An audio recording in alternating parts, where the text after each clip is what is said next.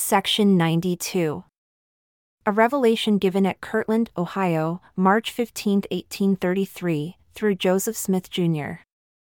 Verily, thus says the Lord I give unto the united firm, organized agreeable to the commandment previously given, a revelation and commandment concerning my servant Frederick G. Williams, that you shall receive him into the firm.